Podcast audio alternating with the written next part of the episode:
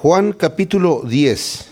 Vimos la vez pasada cómo es que Jesucristo sana a un hombre que era ciego de nacimiento y todo lo que sucede después de esto, cómo es que los fariseos querían de alguna manera demostrar que esto no había sido un milagro. Primero dudaron de que este hombre fuera realmente ciego, ya una vez que lo interrogaron. Y terminó la situación en donde este hombre que recibe primero su vista física, también es sanado de su ceguera espiritual y reconoce al final a Jesús como el Cristo. Al final los fariseos le dijeron, ¿y nosotros también estamos ciegos, maestro? Y él dijo, por cuanto dicen ustedes que ven, tienen pecado. Si estuvieran ciegos no tendrían pecado, pero por cuanto dicen que ven, el pecado permanece.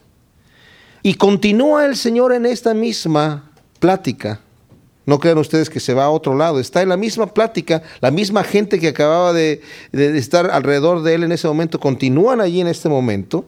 Y pasamos al capítulo 10 entonces, continúa él hablando y dice, de cierto, de cierto os digo, el que no entra por la puerta en el redil de las ovejas, sino que sube por otra parte, ese es ladrón y salteador.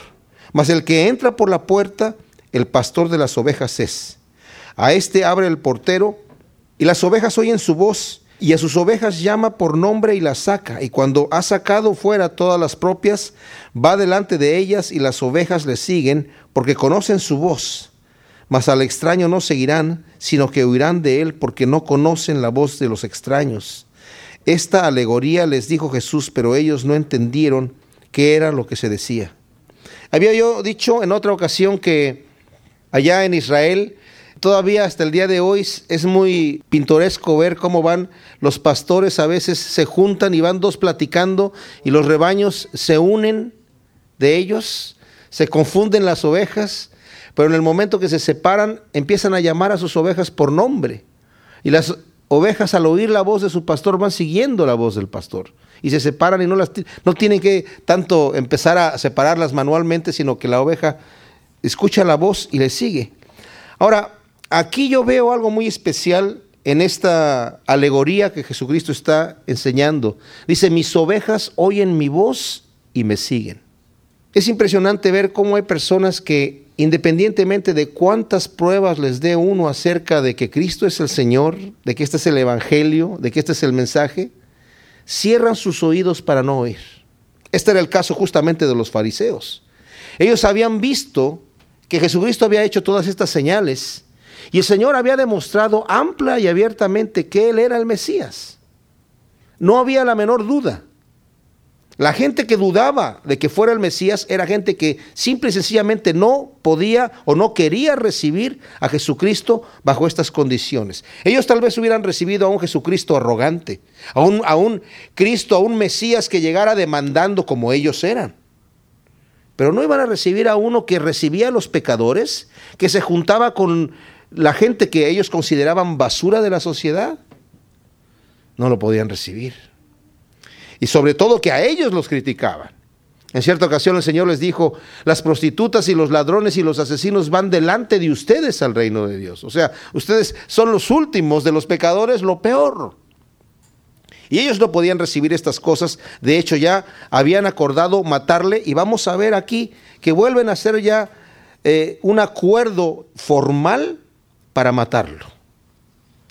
Entonces, cuando el Señor está hablando aquí, dice, de cierto, de cierto os digo, o sea, esto es verdad, el que no entra por la puerta en el redil de las ovejas, sino que sube por otra parte, este es el ladrón y el salteador.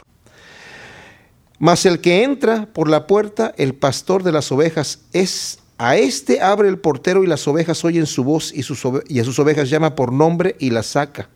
Ahora, Aquí el Señor no está haciendo tanto una parábola en donde cada objetivo aquí o cada, eh, por ejemplo, las ovejas, la puerta, el, el portero, significa algo en especial.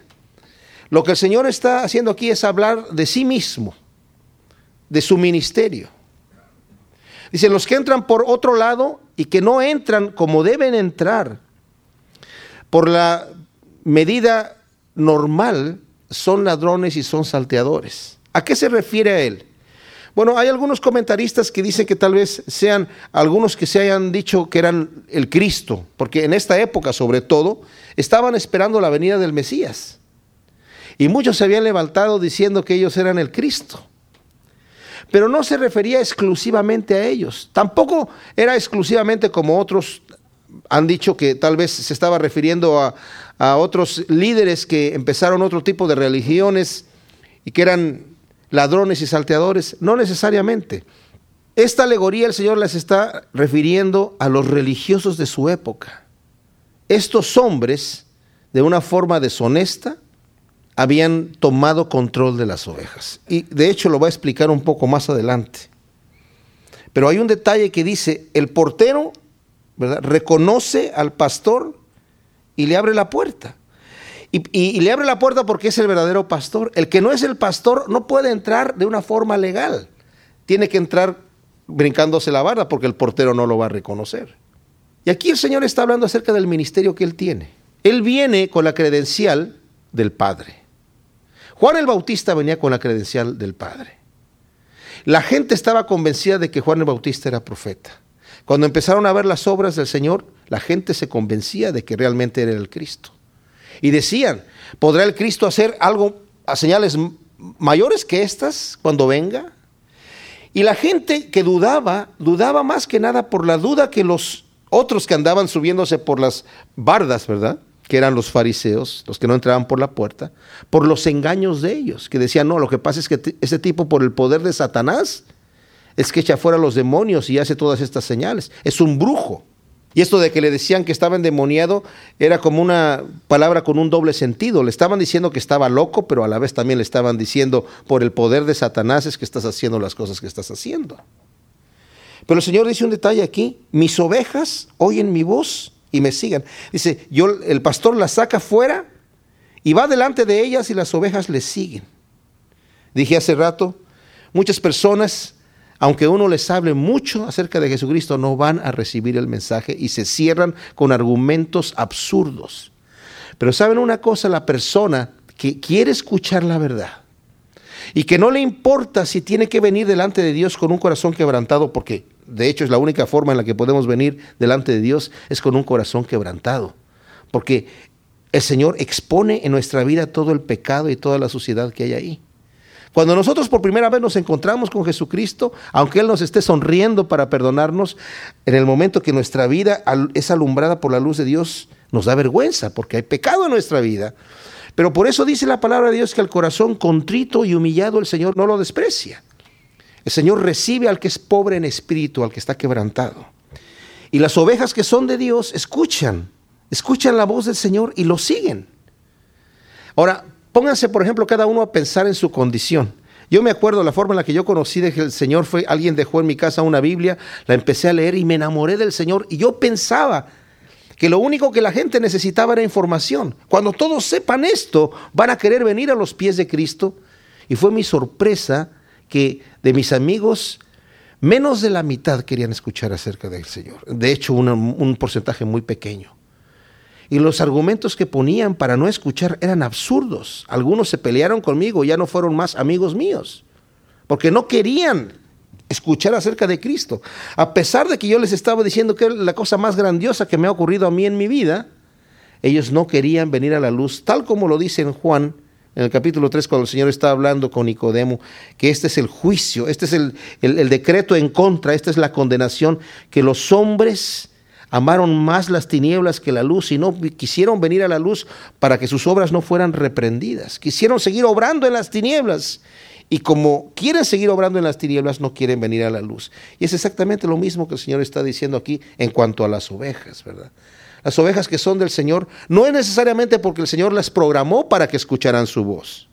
Yo no sé qué hay en el corazón del individuo que rechaza a Dios.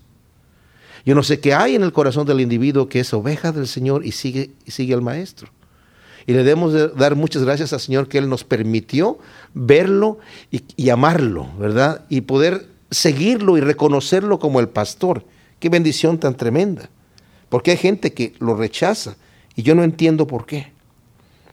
De cualquier manera ellos no lo entienden y el Señor de alguna manera en este siguiente pasaje explica lo que acaba de decir aunque no totalmente, porque es una diferente alegoría, pero nos da una buena explicación por lo cual podemos entender el párrafo que acabamos de leer. Volvió pues Jesús a decirles, de cierto, de cierto os digo, yo soy la puerta de las ovejas. Todos los que antes de mí vinieron, ladrones son y salteadores, pero no los oyeron las ovejas, yo soy la puerta. El que por mí entrare, será salvo y entrará y saldrá y hallará pastos. El ladrón no viene sino para hurtar y matar y destruir. Yo he venido para que tengan vida y para que tengan vida en abundancia. Yo soy el buen pastor. El buen pastor su vida da por las ovejas, mas el asalariado y el que no es pastor, de quien no son propias las ovejas, ve venir al lobo y deja las ovejas y huye, y el lobo arrebata las ovejas y las dispersa. Así que el asalariado huye porque es asalariado y no le importan las ovejas. Yo soy el buen pastor y conozco mis ovejas y las mías me conocen, así como el Padre me conoce y yo conozco al Padre y pongo mi vida por las ovejas.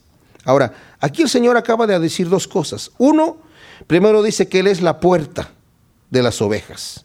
Esto de la puerta de las ovejas, algunos comentaristas hablan de que en el redil de, las, de donde están las ovejas hay una puerta y muchas veces el pastor se acostaba en la puerta, dormía ahí, cuidando a las ovejas. De manera que las ovejas no podían salir porque estaba el pastor ahí, pero se sentían seguras y también las estaba protegiendo de que por si venía algún animal, algún lobo, ¿verdad? A tratar de atacarlas, pues el pastor estaba allí a la puerta. De cualquier manera, el Señor aquí lo que está diciendo, nos está dando aquí el Evangelio. Él es la puerta, porque nos dice aquí que otras personas vinieron, que fueron salteadores y ladrones, pero las ovejas no los escucharon. ¿Cuáles ovejas? Las ovejas de Cristo. Nuevamente, este mensaje va en contra de los fariseos también, porque el pueblo odiaba a estos fariseos religiosos, los respetaban porque eran arrogantes y porque tenían autoridad legal, además de autoridad religiosa, tenían autoridad legal y tenían mucha influencia política. Pero los aborrecían. ¿Por qué los aborrecían? Porque ponían cargas sobre ellos que ellos no podían llevar distorsionaban la realidad de Dios, lo mismo que sucede en nuestros días. Mi esposa y yo hacemos mucha labor evangelística y muchas personas cuando escuchan la palabra Dios cierran su mente inmediatamente, ah, me van a hablar de religión. Y ya cerraron su mente porque en su mente tienen una imagen equivocada de Dios, que la religión le ha puesto.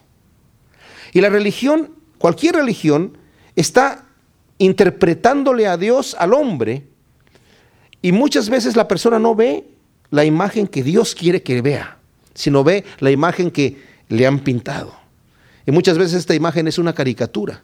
Cuando una persona hace la caricatura de alguien, exagera un rasgo y le va a producir risa, burla o espanto. Y mucha gente se espanta, se ríe o se burla de Dios justamente porque están viendo una imagen equivocada.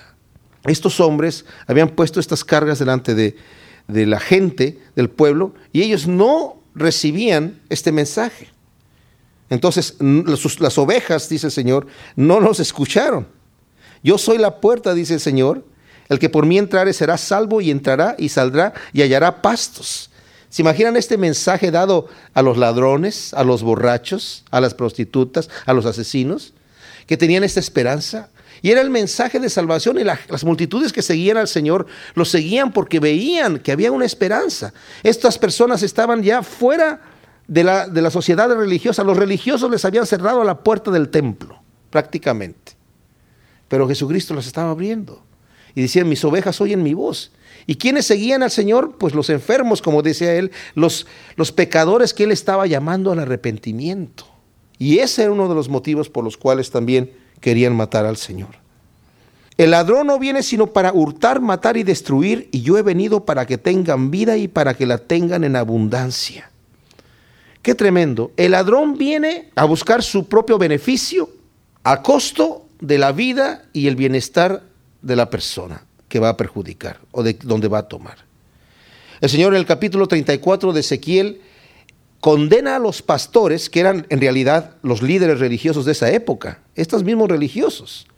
Dice, porque ustedes son pastores que toman a las ovejas y matan a la oveja gorda y se la comen y les cortan la lana y ustedes se quedan con todo el beneficio y no les interesan las ovejas, solamente les interesa nutrirse de las ovejas.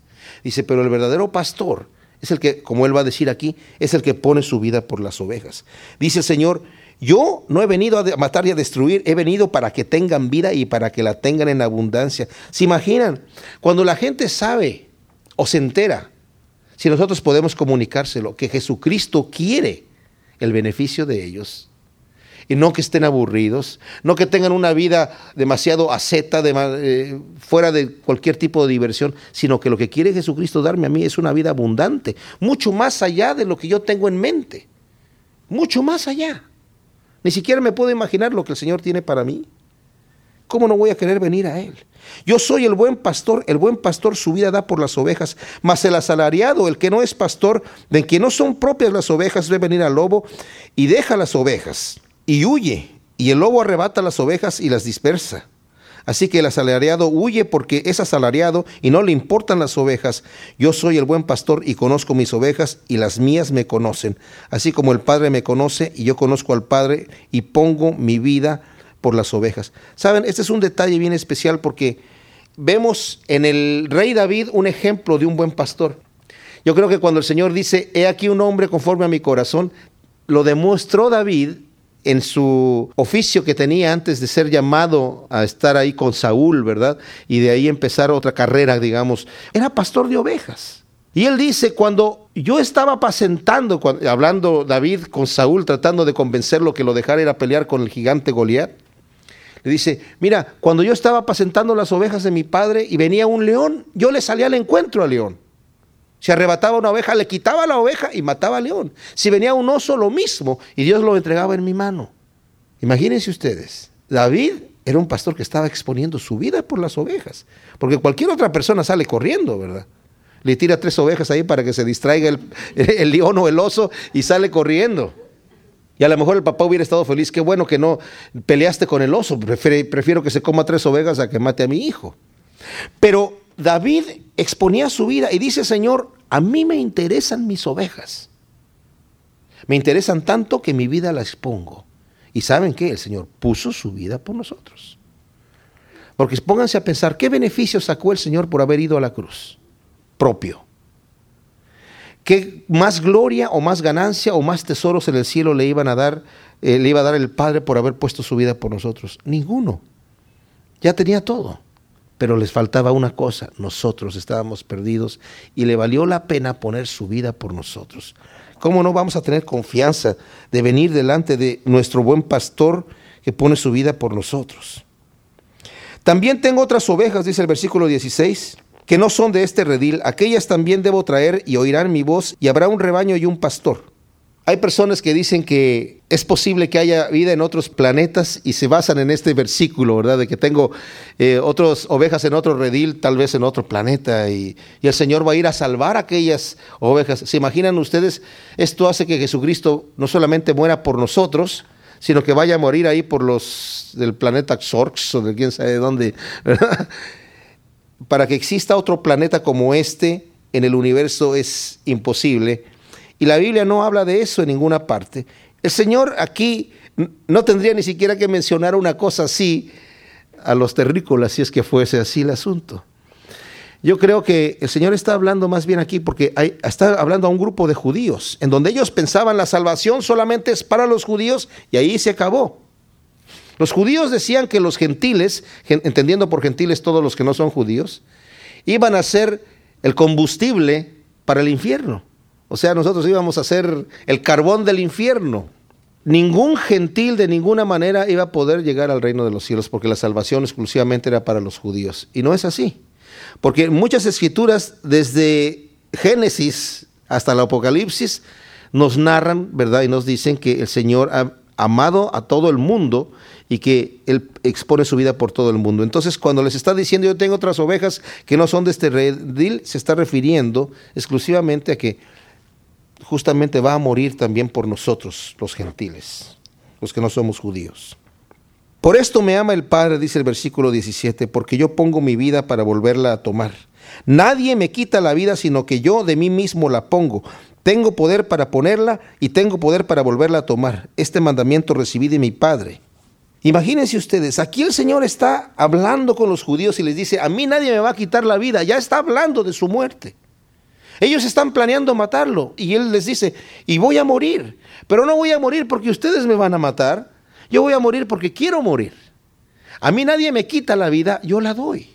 Cuando vienen a arrestar al Señor y Pedro saca una espada y le corta la oreja a uno de los siervos que vienen ahí, Pedro estaba tratando de defender al Señor y estaba exponiendo su propia vida, aunque después lo va a negar tres veces, pero en ese momento tenía la fuerza y el valor para exponer su vida. Y el Señor le dice a Pedro, Pedro, guarda tu espada. ¿Qué no te das cuenta que yo también puedo orar a mi Padre y me puedo defender por mí mismo? A mí nadie me quita la vida, yo la doy. Y tengo poder para volverla a tomar. Y qué tremenda cosa. El Señor tuvo el poder para volver a tomar su vida y resucitar. Y ese es el poder, tremenda la escritura dice, el mismo espíritu que resucitó a Cristo de los muertos es el que vive en nosotros. Qué tremenda cosa Dios ha hecho con nosotros. Y dice versículo 19 que volvió a haber disensión entre los judíos por estas palabras. Muchos de ellos decían, demonio tiene y está fuera de sí, ¿por qué le oís? Decían otros, estas palabras no son de endemoniado. ¿Puede acaso el demonio abrir los ojos de los ciegos? Todavía estaba en ellos fresco el milagro que acababan de ver, que habían visto que un ciego de nacimiento había sido sanado. Y para ellos fue una cosa tremenda. Los milagros que en este momento están aconteciendo están demostrando que realmente este hombre es el Mesías. Se celebraba en Jerusalén la fiesta de la dedicación, era invierno, y Jesús andaba en el templo por el pórtico de Salomón y le rodearon los judíos y le dijeron, ¿hasta cuándo nos turbarás el alma? Si tú eres el Cristo, dínoslo abiertamente. Jesús le respondió, os lo he dicho y no creéis. Las obras que yo hago en el nombre de mi Padre, ellas dan testimonio de mí, pero vosotros no creéis porque no sois de mis ovejas, como ya os lo he dicho. Mis ovejas oyen mi voz y yo las conozco y me siguen, y yo les doy vida eterna y no perecerán jamás, ni nadie las arrebatará de mi mano. Mi Padre que me las dio es mayor que todos y nadie las puede arrebatar de la mano de mi Padre. Yo y el Padre uno somos. Entonces los judíos volvieron a tomar piedras para apedrearle. Esto es hasta cómico. Le están diciendo, a ver, si tú eres el Cristo, dínoslo abiertamente. Y el Señor les dice, ya se los he dicho. Y lo que el Señor va a hacer ahora es demostrarles nuevamente que si eres el Cristo, les va a responder su pregunta, pero ellos no, no le están preguntando esto para, para estar enterados. Ah, realmente eres el Cristo. Ah, qué bueno que nos lo dijiste ahora y ya no nos tienes en suspenso y te vamos a adorar, te vamos a recibir como el Mesías. En el momento que Él se les dice otra vez que Él es el Cristo, quieren tomar piedras para apedrearlo en ese momento. No tenían el corazón abierto. No era gente que quería seguir al Señor justamente, ¿por qué dice el Señor aquí? Porque ustedes no son de mis ovejas. Las que son mis ovejas, cuando vean las señales, cuando escuchen la palabra, cuando vean el corazón de Dios, van a seguir al Señor. Yo les digo una cosa, si yo al conocer de Jesucristo hubiera, me hubiera enterado que Jesucristo era el tipo de Jesucristo que yo tenía en mente, uno que es difícil llegar a Él porque Él es santo. Yo, un miserable pecador, ¿cómo me voy a acercar a un Dios santísimo? No, no puedo y que, yo quisiera hablar con él, pero él está hablando con Moisés, con David, con la gente importante. ¿Y yo, quién soy? Yo me esperaría a un Dios así, y ese yo pensaba que así era. No sé qué tanto se me antojaría acercarme a un Dios así, pero no es así. Cuando yo me di cuenta que el Señor le tendía la mano a los pecadores y levantaba a los que estaban más abajo, me enamoré de ese Jesucristo. Como dice la Escritura, mis ovejas oyen mi voz y me siguen. Y cuando vi eso dije, esto es grandioso, esto es impecable, cómo el Señor viene, no me pide a mí que me porte bien para venir a Él. No me pide que primero sea bueno para acercarme a Él, simplemente me tiende la mano donde yo estoy para tomarme. Pero estos hombres cuando oyen estas cosas, que está diciendo aquí, justamente eso es lo que está diciendo el Señor, toman piedras para apedrearlo. ¿Por qué? porque él dijo, yo y el Padre uno somos. Entonces Jesús les dice en el versículo 32, muchas buenas obras he mostrado de mi Padre, ¿por cuál de ellas me apedráis? Le respondieron los judíos diciendo, por buena obra no te apedreamos, sino por la blasfemia, porque tú siendo hombre te haces Dios.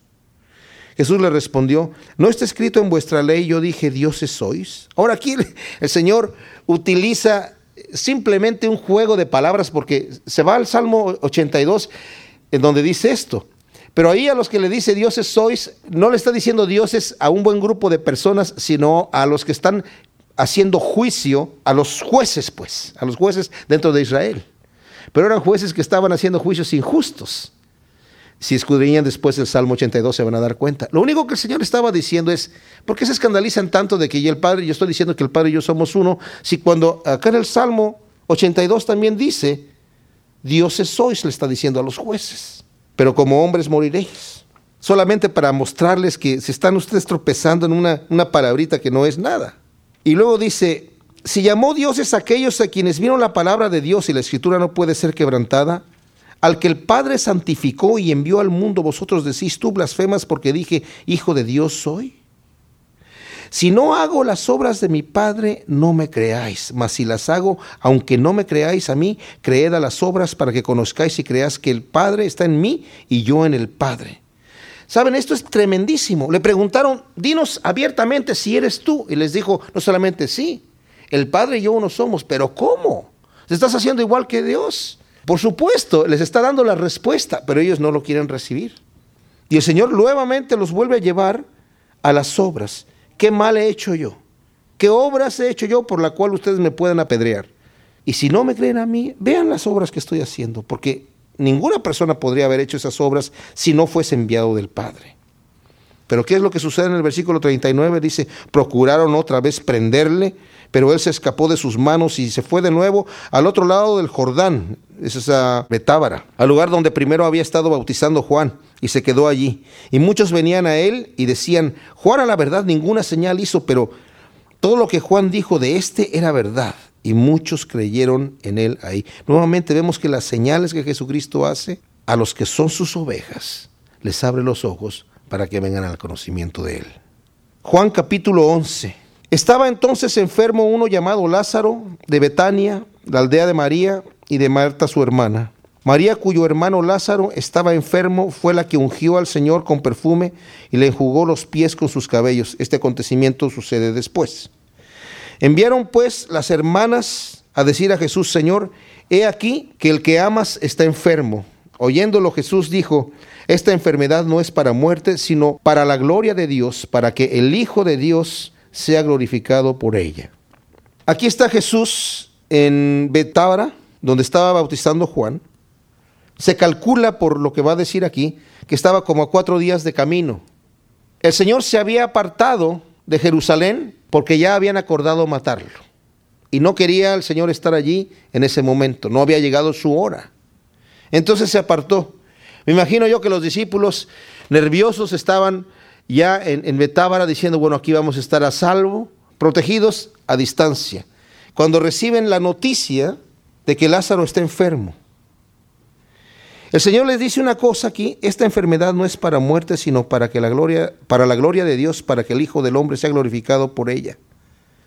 Quiero que mantengamos esto en mente porque a veces hay personas que piensan que las enfermedades o las situaciones adversas vienen de parte de Dios como un castigo. Imagínense lo que dice aquí.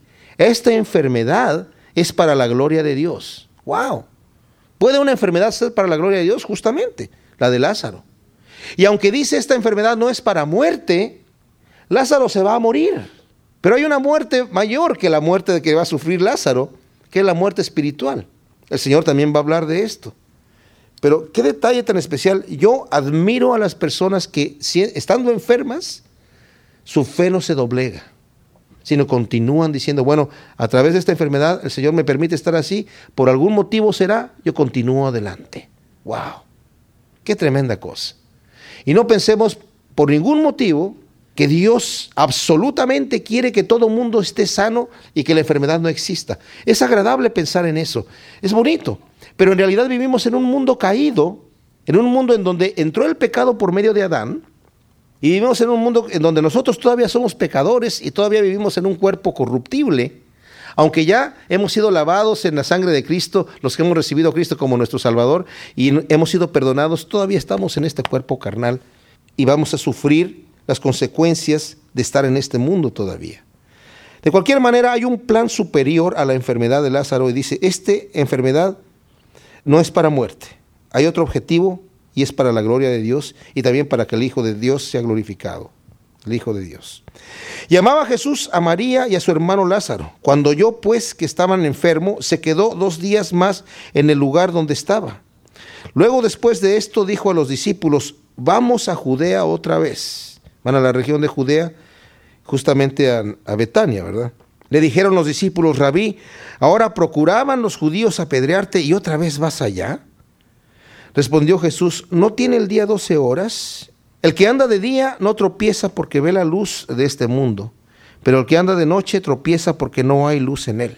Dicho esto, les dijo después, nuestro amigo Lázaro duerme, mas voy a despertarle. Ahora, notemos un detalle aquí. El Señor está hablando aquí de la premura de hacer la obra de Dios mientras es de día. Y anteriormente también lo dijo. Dice, yo tengo que obrar mientras es de día. Viene la noche en donde nadie puede hacer nada. Eso lo había dicho anteriormente. Y ahora está diciendo nuevamente, el día tiene 12 horas. Él andaba en la luz, dice, y no voy a tropezar. ¿Qué quiere decir esto? Querrá decir tal vez el Señor, a mí nada me va a acontecer que no sea la voluntad de mi Padre. Porque yo estoy obrando obedeciendo a mi Padre. Y les digo una cosa, nosotros en esa confianza podemos andar también. Hay gente que dice, ay, yo no me subo a un avión porque los aviones, híjole, cuando, cuando chocan todos se mueren, ¿verdad? Yo les digo una cosa, como cristianos, que nuestra vida está en las manos de Dios, si llegó mi, mi día para irme, con el avión o sin el avión, el Señor me va a llevar.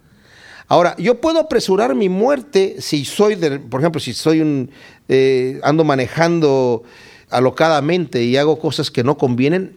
Hay escrituras que dices, ¿por qué has de morir antes de tu tiempo? Cuando yo me doy a hacer cosas imprudentes. Pero cuando estoy viviendo una vida normal, aún dentro del peligro, mi vida depende de Dios. El que anda de día no tropieza, Los que andan de noche, como el Señor les decía a, aún a sus propios hermanos les dijo, mi tiempo todavía no ha llegado, el de ustedes siempre está a las puertas, o sea, el tiempo de ustedes siempre está a las puertas, el mío todavía no ha llegado. Qué tremendo es cuando podemos andar en esta satisfacción, sabiendo mi vida está en las manos de Dios y lo único que me puede acontecer son buenas cosas, aunque parezcan mal, aún las pruebas, aún las situaciones trágicas, dice en Romanos 8, todas las cosas ayudan para bien a aquellos que aman a Cristo. Y cuando son todas, quiere decir todas, en conjunto. Por eso les dice, no tiene el día 12 horas, el que anda de día no tropieza porque ve la luz de este mundo, pero el que anda de noche tropieza porque no hay luz en él. Dicho esto, dice el versículo 11, les dijo después, nuestro amigo Lázaro duerme, mas voy a despertarle. Esto de duerme fue una frase que se empezó a utilizar incluso en la iglesia al principio, cuando alguien moría, en vez de que dijeran, se murió, se durmió, ¿verdad? Pero en este momento ellos no lo entendían. Dijeron entonces sus discípulos, dice el versículo 12, Señor, si duerme, sanará. O sea, está reposando el, el buen reposo, ¿verdad? Qué bueno que está durmiendo. Pero Jesús decía esto de la muerte de Lázaro y ellos pensaron que hablaban del reposar del sueño. Entonces Jesús les dijo claramente, Lázaro ha muerto. Y me alegro por vosotros de no haber estado allí para que creáis, mas vamos a él. Dijo entonces Tomás, llamado Dídimo, a sus condiscípulos, vamos también nosotros para que muramos con él. Qué bonito ver esta valentía que tenían los discípulos al principio, ¿verdad? Vino pues Jesús y halló que hacía ya cuatro días que Lázaro estaba en el sepulcro. Betania estaba cerca de Jerusalén como a 15 estadios. 15 estadios es justamente casi tres kilómetros, un poco menos de tres kilómetros. Y muchos de los judíos habían venido a Marta y a María para consolarlas de su hermano. Cuando habla esto de que muchos de los judíos habían venido a Marta y a María, están hablando aquí de muchos de los líderes religiosos. Habían venido también a consolarlos. Estaba tan cerca Betania de Jerusalén que seguramente tenían conocidos, muchos conocidos ahí. Y habían venido para consolarlos. Eh, esto quiere decir que era un acontecimiento importante. O sea, no fue un cualquier persona que se murió, era una persona conocida por muchos de los judíos, entonces vinieron a consolarlos, a la familia. Versículo 20 dice, entonces Marta cuando oyó que Jesús venía salió a encontrarle, pero María se quedó en casa. Esto de salió a encontrarle es antes de que entrara a la aldea, muchas veces esta era una costumbre, sobre todo para reyes.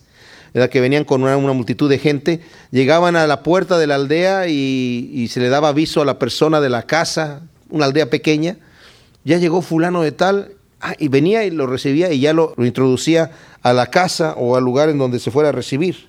Entonces el Señor llega con su gente y está a la puerta de la aldea y cuando oye Marta que ya le avisan, ¿verdad? Que Jesús ya venía, salió a encontrarle antes de que él entrara, eh, pero María se quedó en la casa. Y Marta dijo al Señor, a Jesús, si hubieses estado aquí, mi hermano no habría muerto. Mas también sé ahora que todo lo que pidas a Dios, Dios te lo dará. Ahora, este, este reproche de Marta aquí lleva un poquito de, como de queja, pero a la vez de confianza. Señor, si tú hubieras estado aquí cuando mi hermano estaba enfermo, no habría muerto, porque lo hubiera sanado.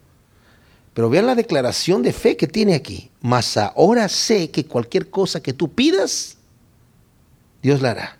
Tiene todavía una esperanza tremenda. Antes de que haya visto ella que alguien haya resucitado por el poder del Señor, ella solamente está esperando a ver qué es lo que Él va a hacer. Esto es tremendo. Jesús le dijo, tu hermano resucitará. Marta le dijo, yo sé que resucitará en la resurrección en el día postrero. Le dijo Jesús, yo soy la resurrección y la, y la vida. El que cree en mí, aunque esté muerto, vivirá. Qué tremenda frase aquí. La persona, el que cree en mí, aunque esté muerto, vivirá. Quiere decir que la muerte física no tiene poder sobre nosotros. Y todo aquel que vive y cree en mí no morirá eternamente. ¿Crees esto? Le dijo, sí Señor, yo he creído que tú eres el Cristo, el Hijo de Dios, que has venido al mundo. Ahora la Escritura nos dice que todos los seres humanos somos seres eternos.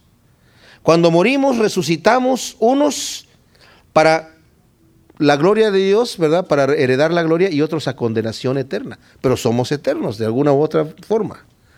Vamos a tener un final. Pero cuando habla aquí de la segunda muerte, que también se menciona con este título en el Apocalipsis, habla de la condenación eterna en donde una persona está muriendo constantemente y no termina de morir nunca. Imagínense ustedes, nadie quiere pasar por la muerte porque el momento de la muerte es terrible. El mismo momento, le tiene susto, aunque hay muertes que no se sienten, ¿verdad? Pero uno tiene miedo de pasar por ese punto en donde se separa de esta realidad física a, la eternidad. ¿Se imaginan ustedes estar en un momento en donde físicamente la persona se está sintiendo que se está muriendo y no terminan de morir? Debe ser impresionantemente terrible.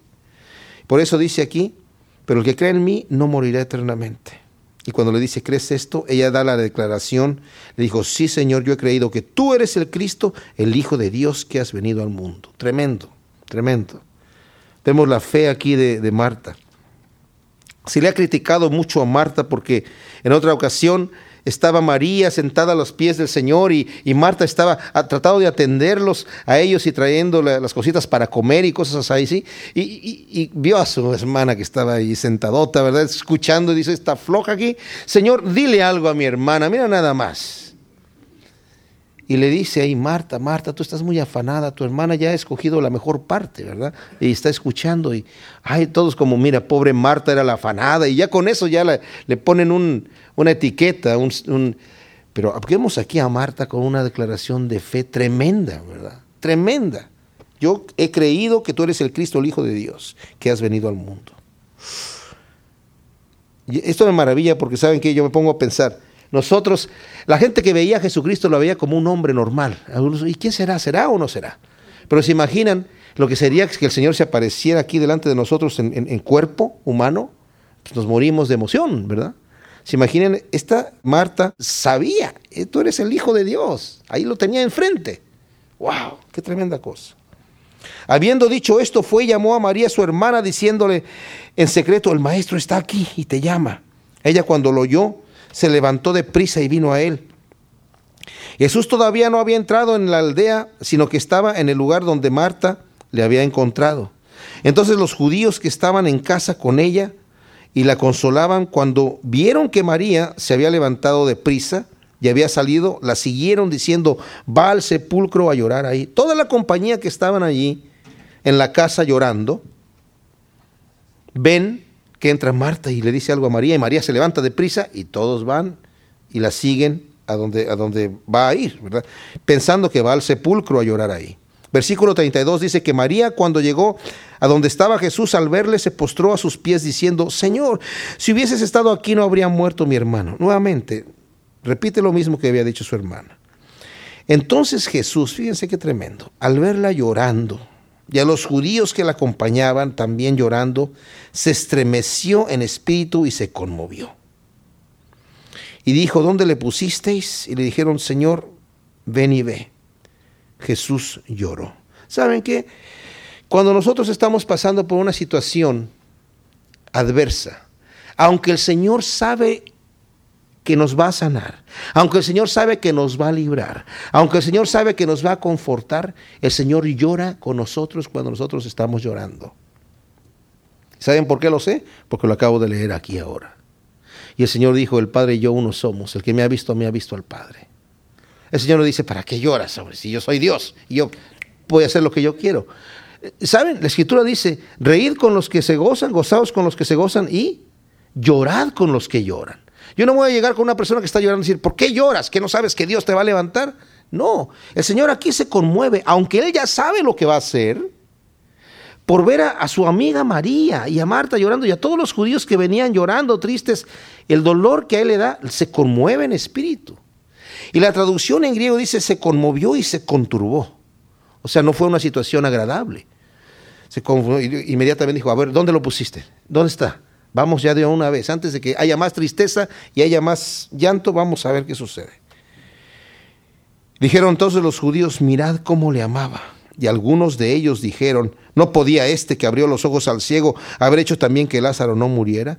Aquí vemos que hay una compañía mixta. Están los religiosos que están impresionados en ver la la humanidad y la, ternura del Señor, la amistad hacia ellos, pero todavía los que están criticando, diciendo, bueno, y este que no, se abrió los ojos al ciego, no pudo haber hecho que Lázaro no muriera. Fíjense qué tan patente y tan fresca estaba la historia del ciego todavía en la mente de la gente. Jesús profundamente conmovido otra vez vino al sepulcro. Era una cueva y tenía una piedra puesta encima. Dijo Jesús, quitad la piedra. Marta, la hermana del que había muerto, le dijo, Señor, y he de ya, porque es de cuatro días. Jesús le dijo, no te he dicho que si crees verás la gloria de Dios. Entonces quitaron la piedra de donde había sido puesto el muerto, y Jesús alzando los ojos a lo alto dijo, Padre, gracias te doy por haberme oído. Yo sabía que siempre me oyes, pero lo dije por causa de la multitud que está alrededor, para que crean que tú me has enviado. Y habiendo dicho esto, clamó a gran voz, Lázaro, ven fuera. Y el que había sido muerto salió atadas las manos y los pies con vendas y el rostro envuelto en un sudario y Jesús les dijo, desatadle y dejadle ir. Este milagro fue un milagro tremendo. Fue una señal que yo calculo, juntamente con lo que hizo con el ciego, ya en esta época que estamos al final del ministerio de Jesucristo, y lo vamos a ver aquí justamente, vamos a ver cómo se desenvuelve aquí, que lo llevó a que los judíos dijeran, ahora sí, ya lo tenemos que matar. Esto ya no puede seguir más adelante. No puede seguir más adelante. La señal era muy obvia. Es más, ¿saben qué? No, nos da tiempo ahora, pero en el próximo estudio vamos a darnos cuenta que los judíos van a empezar a planear volver a matar a Lázaro para, para que quitar la evidencia. Y van a planear matar a Lázaro. No lo van a lograr hacer ni lo van a tener que hacer porque primero van a, tomar preso al Señor y lo van a crucificar. Pero habían estado planeando también eh, matar a Lázaro otra vez.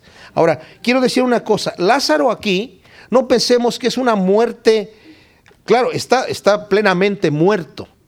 Pero no creen ustedes que se murió, se fue al cielo, volvió otra vez y ya, ya estoy aquí otra vez. Y bueno, ¿por qué me trajeron aquí si estaba muy bonito donde estaba?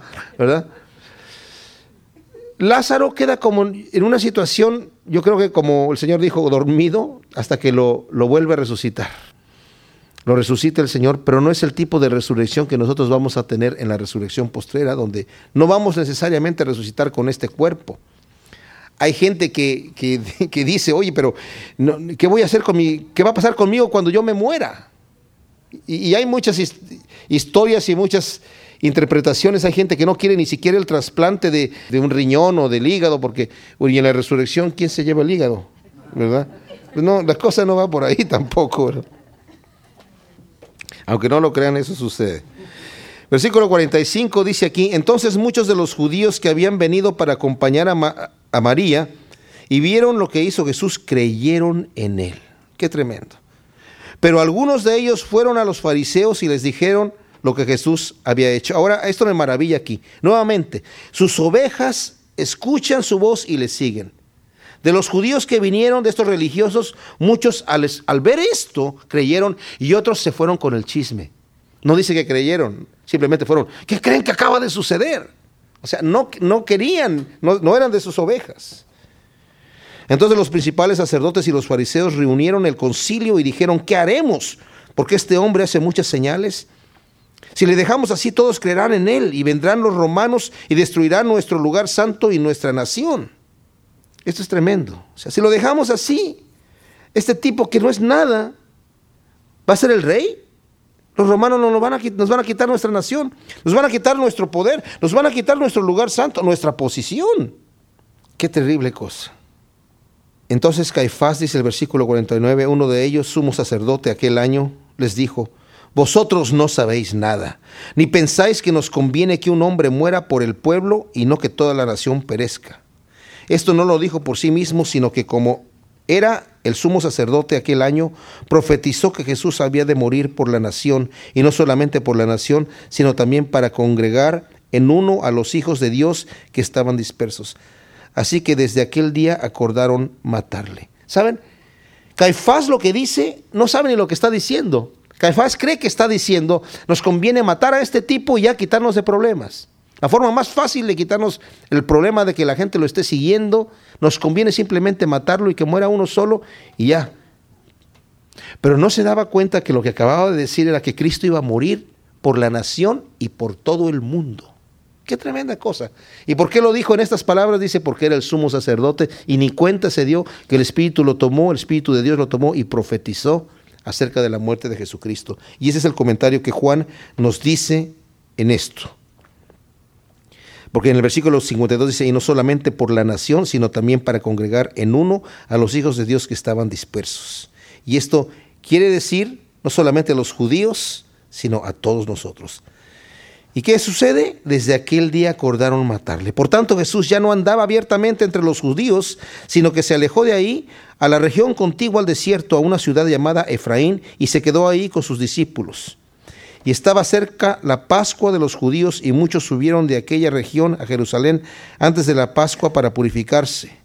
Y buscaban a Jesús, y estando ellos en el templo, se preguntaban unos a otros, ¿qué os parece? ¿No vendrá a la fiesta? Y los principales sacerdotes y los fariseos habían dado orden de que si alguno supiesen dónde estaba, lo manifestase para que le prendiesen. Cuando dice aquí que está cerca la Pascua, quiere decir que esa Pascua es en donde va a morir el Señor, justamente en la Pascua. Y Él va a ser el cumplimiento de la figura de la Pascua, el Cordero que muere en expiación por nuestros pecados. ¿Por qué? Porque Él es el buen pastor que pone su vida por nosotros. Oremos. Gracias te damos, Señor, por tu palabra. Ciertamente vemos tu amor, Señor, un amor que difícil de entender para nosotros, Señor. Pero un amor que nos permite confiar en ti, depositar en ti toda nuestra confianza y, cómo no, juntamente con esto, nuestro corazón, nuestra vida completa, Señor. Gracias, Señor, por amarnos tanto. Te amamos, te damos a ti la gloria y la honra en el nombre de Cristo Jesús. Amén.